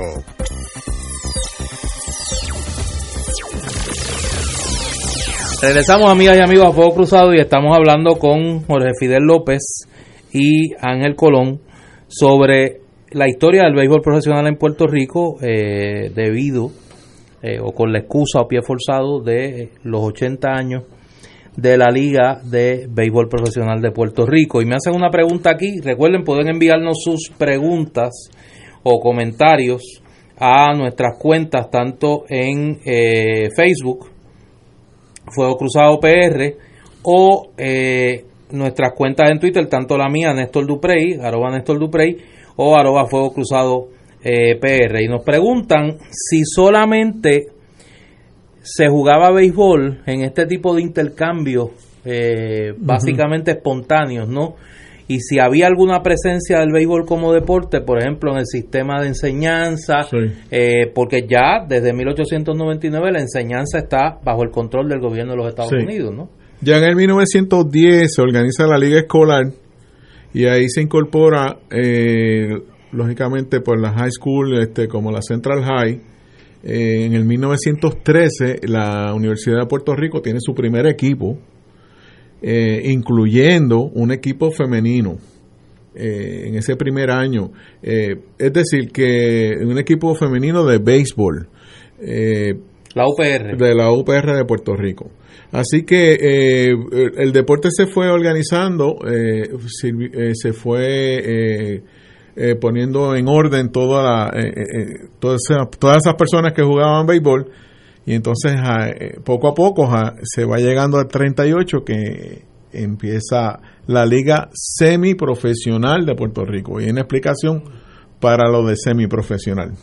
Ángel. Ok, haciendo un poquito más de historia para llegar a lo que es el libro. Fines de abril del 38, eh, el señor Teófilo Pipo Maldonado, que era un buen entusiasta deportista, tenía muy buenas relaciones con el gobierno de Puerto Rico y fue nombrado presidente de la Comisión de Recreo y Deportes por el gobernador Blanton Wilshire. Eh, esa comisión se dio a la tarea de crear cerca de 155 eh, terrenos para jugar béisbol. En ese entonces era aficionado. Cuando en mayo 6 del 1938 la Federación Deportiva del Norte establece un reglamento formal para que cojan eh, eh, gusto todas estas ligas y lleven un patrón todas ellas, eh, ya se, se empieza a jugar con carácter eh, bien serio el béisbol. Con un carácter más Eh, formal. Más formal. Ahí entonces los jugadores cuando ven que hay reglamentos, que hay eh, suspensiones por, por falta de compromiso con los compromisos que establecieron, pues entonces empiezan, empiezan a solicitar dinero. Entonces ya lo ven como un part-time. Eh, Don Teófilo es bien claro y dice, somos aficionados, nadie cobra un centavo. Eso en su origen. En su origen. Siguen presionando en la liga insular hasta que el eh, en junio 18 él dice, este vacilón se va a acabar. Vamos a hacer una liga de béisbol profesional Y que la gente cobre. y que la gente cobre. Pero, Es decir, pe- perdona, pero entonces se nutre de jugadores aficionados. ahora voy. Ok. Es decir, paralelo a eso, paralelo a eso, eh, el primo de de Porque hay una, hay, una liga de béisbol aficionado. Sí, sí, sí, la insular. La liga insular. La liga insular. Que es la precursora a lo que luego va a ser el circuito Correcto. de béisbol aficionado y es lo que es hoy la Federación de Béisbol Aficionado de y se Rico. mantiene como se mantiene como aficionada inclusive dan unas fechas durante el verano del 38 para que el jugador que decida darle el brinco de aficionado a profesional eh, lo haga en término en un término que era verano entonces qué ocurre si firman profesional, automáticamente ya no pueden regresar a la liga aficionada. Eso estuvo eh, reglamentado hasta los otros días. Eh, paralelo a eso, el, el primo de, de don Emilio Heike, que se llama Enrique Heike, eh, organizó una liga de béisbol semiprofesional porque él conocía al presidente de el señor Raymond Dumont, presidente de la National Semi-Professional Congress de Estados Unidos. Y paralelo van cogiendo dos, dos eh, ideas de organizar béisbol profesional en Puerto Rico. Don Teófilo, muy hábil, se sienta con don Enrique y deciden negociar para que los dos caminos fluyan por una sola vía. Y entonces ahí es que se forma la Liga de Béisbol Semiprofesional, que tiene, como dijo Jorge hace un rato, que se inaugura el 13 de noviembre de 1938 con seis equipos. ¿Qué eran cuáles? Eh, los equipos que se organizaron eran Caguas, Guayama, Humacao, Ponce, Mayagüez y San Juan. Auspiciado por los rones puertorriqueños Eso es así. de la Hab- época. Habían rones y cervecerías. O sea, los Sí. seis equipos de aquella época, que eran, a ver si pasó el examen, Brujo Sí. de Guayama, Criollos de Cagua, Brujo venerable. Brujos Ve- no, para eso voy, eso voy, eso voy, eso voy. sí, sí. Eh, Brujos de Guayama, Criollos de Cagua, Grises de Humacao, Senadores de San Juan, por supuesto. Eh, indios de Mayagüez, y los debí dejar al Eh. final. Sí. Eh, y Leones de Ponce. No, voy a, voy a explicar por qué dejo a los indios para el final.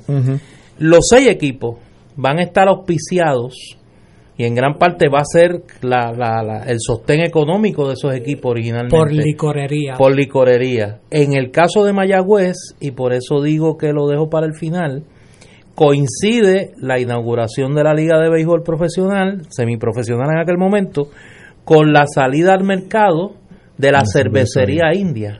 Compañía Cervecera de Puerto Rico. Exacto. Y su producto, cervecería, cerveza, Cerveza india, india. de Correcto. don Alfonso Valdés. Eso es Correcto. Que era a la vez el, El auspiciador auspici- del equipo era el de los auspiciador de los indios de Mayagüez. Que se llamaban, el, el se patroncito. llamaban, eh, Mayagüez India, El Mayagüez India. porque era la cerveza india. Exacto. Digo, y, y, y sujeto a que el maestro Jorge Colón Delgado me corrija, a quien le envío un saludo, historiador, nosotros. historiador de la Liga de Béisbol Profesional de Puerto Rico, que está trabajando desde hace años una investigación sobre los indios de Mayagüez que, que esperamos pronto vea, vea fruto como libro. Originalmente los indios no se iban a llamar así. Los indios eh, Se llaman así por la cerveza. se llaman así Mm. por la cerveza. Exacto. Originalmente los indios se llamaban Cardenales de Mayagüez. Ese era mi recuerdo. en, en la Liga Insular. en la Liga Insular aficionada. aficionada. Y, el, y la idea era que se llamaran Cardenales en la Liga Semiprofesional. es es correcto. la entrada de la cervecería india la, La que, que le, cambia la que el- cambia el panorama. El Eh, ¿Quiénes eran los rones y cervezas que Ok, auspiciaban bien, los demás? Bien sencillo, bien sencillo. Eh, empezando por Caguas, era el ron caray de Juncos. Eh, seguíamos con, Maya, con Guayama, era el ron venerable de Arroyo. Eh, seguimos con Guay- eh, Humacao. Humacao era la cerveza Corona. Era Humacao Stars. Eran lo- los Macao Stars en la liga de- eh, insular. Cuando pasan a la liga semiprofesional, eh, reciben el nombre eh, de los grises orientales y los conocían también con Corona porque se anunciaba la cervecería Corona en la parte de atrás del equipo, del uniforme del equipo. Eh, brincamos eh, eh, Mayagüez, Mayagüez. Mayagüez India, Mayagüez, la cerveza Ponce era el, el ron cofresí Con K. con K. Por lo tanto, no se llamaban Leones las primeras dos temporadas. Era Ponce Cofresí, porque era el uno de los de los ejecutivos del, de la licorería Monjol, que era el que auspiciaba el ron Cofresí, eh, antes de que llegara el Hondon Q. eran los que auspiciaban al equipo de, de Ponce. ¿Cuándo se llaman Leones? ¿Cuándo adquieren Eh, el, el, eh, el nombre de Leones? Para mí en la tercera temporada. Es muy temprano, lo, Sí. lo adquieren temprano. Sí, temprano, en la tercera temporada, cuando ya, eh, ya se vislumbra el cambio de semiprofesional a profesional. Y para nosotros los cangrejeros, les recordamos que Santurce, su primer año fue en el 1939. No, pues, Ya- eh, mira, ya llego, ya llego. para que tú veas que yo soy justo. Ajá. Primero que soy justo y segundo que soy, Ah. primero que nada, historiador. Ok. Vamos a llegar al caso de Santurce. no te Ok, preocupes. muy bien. Antes de las 7 llegamos a los cangrejos. Nítido, perfecto. Eh, en su origen, además de, del- de- de la- las licorerías del país, desde la arrancada, la liga va a depender mucho de la relación con los cronistas deportivos y el papel que va a jugar la radio Sí. en la difusión del béisbol en Puerto Rico. La mayoría de los dueños de equipos van a ser figuras de los medios de comunicación de aquella época. Eso es correcto. Les recuerdo, pues claro, Charlie García Quevedo, Sí. que era el dueño de los senadores de San Juan, Luis- era periodista. Luisín Rosario. Luisín Rosario, Soto Sí. Respeto. Francisco Soto Gespeto, Pito Álvarez de la Pito Vega. Álvarez de la Vega, Que era el- jugador el también. mismo don Samuel Vadillo, que don era Samuel eh, y que va a haber esa relación de la industria de licores en Puerto Rico, que luego pues en el caso de Ponce y de Santurce la veremos con el hospicio del Ron Don Q, en Arecibo la veremos con el Ron Llave, en Caguas con el Ron eh, Palo Viejo, San Juan con Bacardí, o sea, la vamos a ver y también la industria, la radio, desde el inicio ha sido Si te fijas, Néstor, todas en los equipos eran costaneros, menos Caguas, porque Caguas tenía, en el Turabo tenía un llano donde se sembraba caña también. ¿Y por qué eso? Por los cañaverales, facilitaba, facili- en los tejenos de las cañaverales eran planos, no eran montañosos, y facilitaba... La eh, construcción de parques. eh, y más que la construcción, se pelaba y se jugaba en el campo arena, básicamente. O sea que se puede decir que el béisbol en Puerto Rico, luego de los primeros años que se juega en el área metro, en Sí. el morro y demás, se va a convertir en un deporte costero. Eh, inicialmente sí, el, el que es profesional, El profesional. el que, el que involucra eh, altas cuantías de dinero para aquella época y había que pagar, había que patrocinarlo, eh, la industria del azúcar, los rones, eh, era fuerte en esa época y eran los que podían mantener a esos equipos con sus nóminas. Antes de irnos a la pausa, los parques. Eso es una, te iba a comentar sobre eso. Al crearse la liga semiprofesional, crea y es positivo porque entonces los dueños de equipo y los fanáticos empiezan a exigir mejores facilidades. Y parte de eso en la historia del Sisto Escobar. Y Vamos a la pausa para dejarlo así en suspenso. Muy Y bien. cuando regresemos, vamos al Sisto Escobar, vamos a hablar un poco del protagonismo que van a tener los peloteros de las ligas negras en los primeros años del, del béisbol profesional en Puerto Rico y la entrada de los puertorriqueños al béisbol de grandes ligas. Cuando regresemos en la parte final de Fuego Cruzado. Fuego Cruzado está contigo en todo Puerto Rico. Yo quiero el plan Medicare Platino Humana Gold Plus HMO DESNP para recibir 2.860 dólares anuales en beneficios que incluyen una reducción anual de 840 dólares de la prima de la parte B de Medicare y muchos beneficios más. Vamos, elige a Humana y llama a un representante autorizado de ventas al 1-800-201-5781. De nuevo, 1-800-201-5781. Todos los días de 8 a.m. a 8 p.m. Llámanos hoy y elige a Humana. Con salud le sumas a tu vida. Humana Medicare Advantage. Humana es un plan de cuidado coordinado con un contrato de Medicare Advantage y un contrato con el programa de Medicaid en Puerto Rico. La afiliación a este plan de Humana depende de la renovación del contrato. Actor pagado. Aplica a H4007 raya 018.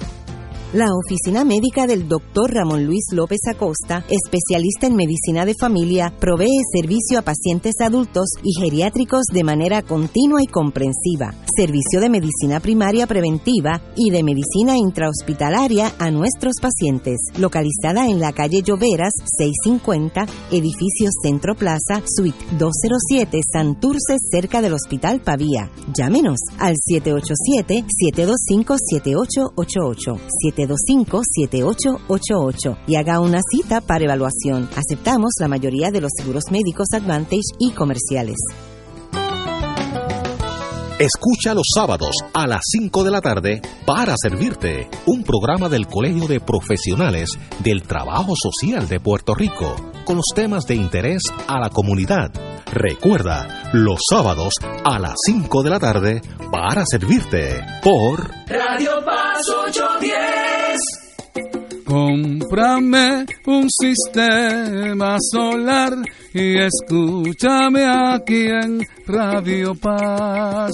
Todos los viernes a las 4 y 30 de la tarde te espero para que me cuentes tus inquietudes acerca de placas solares con baterías.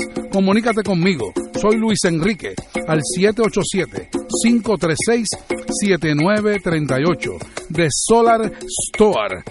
Cómprame un sistema solar. Y ahora continúa Fuego Cruzado.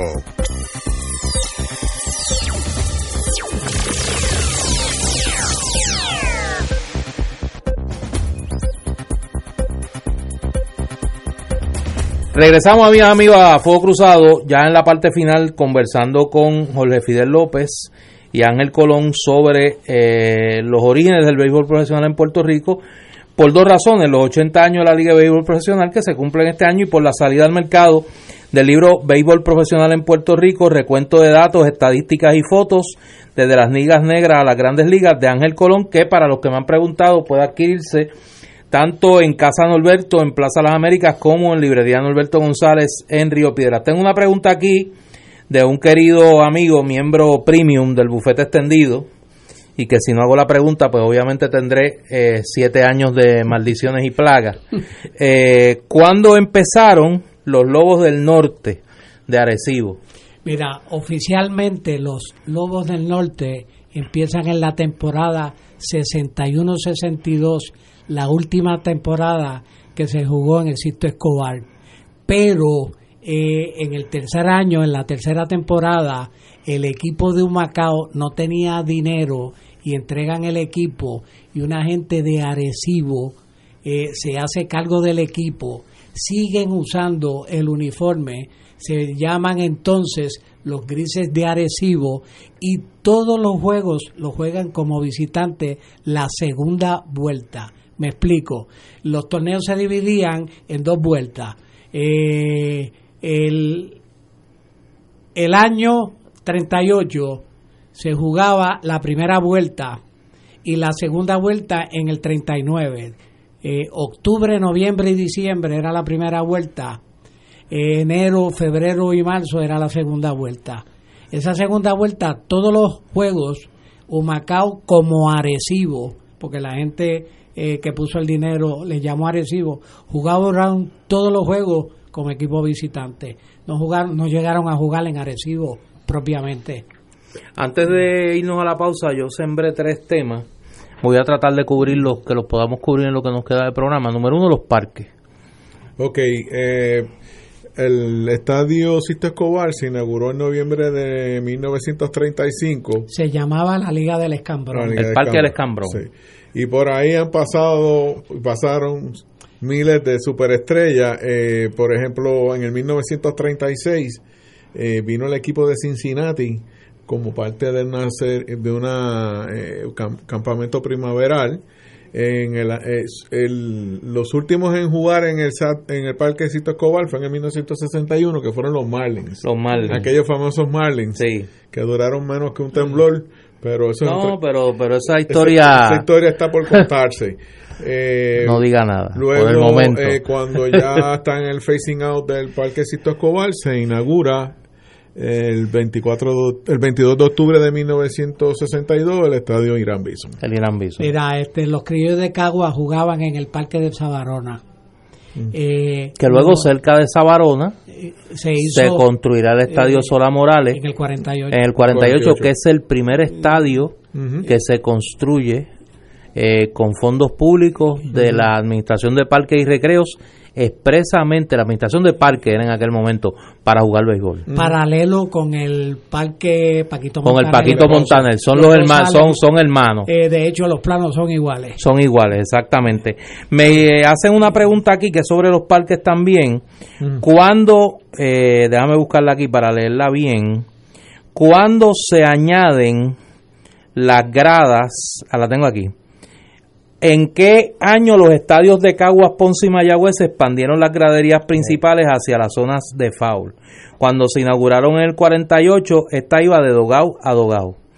Y me dice aquí uno, un craqueado que sabe, Sí. como decía Harry Resach, eh, Ponce un poco más por el lado de tercera. Eso en la década de los 50. Sí, ese era mi mejor recuerdo, pero no quería tirarme. Eso, Guayama juega en el Ina Calimano. Eh, Humacao en el, el Parque Hayase Hernández. Mayagüez juega en la Liga de París. Ponce juega en la Liga del Castillo, al lado del, del Castillo, eh, donde está el Museo Pancho Coimbre ahora mismo. Y los senadores en el Escambrón. Eh, Santurce al segundo año juega también en la Liga del Escambrón y Aguadilla juega en el Parque Colón. En el Parque Colón de Aguadilla. Eh, aquí va a haber dos eventos eh, luego de los primeros dos años de la liga semipro que van a transformar el béisbol y lo van a convertir en lo que lo conocemos a partir de la década del 40 y del 50. Número uno, el aumento dramático de la presencia de las estrellas negras, de las estrellas de las ligas negras en nuestro béisbol y segundo, la entrada en escena del segundo equipo en la capital, los cangrejeros de Santurce, que eh, van a van a convertirse en junto con los senadores de San Juan en la, en la espina dorsal de ese béisbol por su rivalidad, por la eh, por, por, por el papel que van a jugar en el desarrollo de estrellas nativas y de los refuerzos que van a traer eh, y el béisbol va a ser totalmente diferente a lo que fue en los primeros dos años. Eh, ¿Cuál es, a partir de ahí, de acuerdo a ustedes? eh, mira, aquí me corrige eh, Carlos Uriarte, que el Parque del Escambrón se inauguró el 12 de noviembre de 1932. El del Escambrón. El del Escambrón. Eh, se nombra, Corregido, Carlos. sí, gracias, Carlos. Gracias. Es decir, Pero eso es que no está oyendo, te van Sí. a regañar. se llama Parque del Escambrón, pero entonces adquiere el nombre de Sisto Escobar ya para el 38. Sí. Eh, pregunto, el, el, la entrada de los puertorriqueños al béisbol de grandes ligas. Los años fines de los 50, principios de los 60. Primero es Irán 70. Sí, eso fue un 15 de abril de 1942, pero él firma en enero del 36 como jugador profesional, eh, antes que se inaugurara la liga. Tenemos que recordar que eh, firma con un equipo finca de los Yankees y eh, con Newark. con New York y ahí pues eh, pasa un par de años. Ese primer año aquí con Puerto, en Puerto Rico jugó no jugó jugó como nativo pero no le permitían lanzar jugó primera base y tercera base. En el año 38 se convierte también en el eh, dirigente más En joven el a- dirigente más a joven. los 22 años. También participó en, en- en- en el primer triple play de la liga etcétera ese año 38 pero eh, Irán Bison firmó, eh, debutó en el 42 con los Chicago Cubs en un segundo juego contra San Luis y posteriormente pues en el 43 pues llega Luis Rodríguez Olmo y por ahí seguimos hasta hoy. Márquez brinca al- en el Sí. 51. Tuvimos Eh, que esperar un ratito porque recuerden que eh, Olmo y Bison eran blancos. Sí. Y- O sea que la gran, la primera generación es Bithorn y Olmo, con Canena. con, pero luego Canena. con la con, con la integración racial en el béisbol de Grandes Ligas, pues entonces entran los, los puertorriqueños. Esos son los tres pioneros. Exacto. Bison el primero, eh, Olmo el primer jugador de todos los días y Canena el primer puertorriqueño de la raza de color. Jorge Fidel López, Ángel Colón, se nos queda muchísimo en el tintero, pero por lo menos damos una damos un aperitivo a los radioescuchas de cómo comenzó nuestro béisbol en Puerto Rico. Gracias, Gracias. por haber estado con, con nosotros aquí. Dos segunditos, le jodo. Claro. Ok, eh, bien importante. El libro que acabo de, que se está vendiendo en Casa Norberto tiene 465 fotografías en 144 páginas. Mire, eh, como decimos los fiebrú, se va a curar viendo la fotografía. Yo estuve toda una noche en ese proceso eh, y hay que felicitar a Ángel porque a pesar de sus instintos cangrejeros, el libro está bastante balanceado y vamos a ver de todos los equipos, vamos a ver las principales estrellas ahí. El libro se consigue, para los que me preguntan, Casa Norberto, Norberto González. Eh, Tanto en Plaza Las Américas como en Río Plaza. Las Américas y en Río Piedra. Jorge y Ángel, gracias por haber estado Sí, conmigo. gracias. Nosotros nos vamos hasta mañana.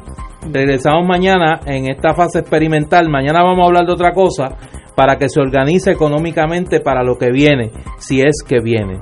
Nos vemos mañana. Muchos Gracias, Playboy.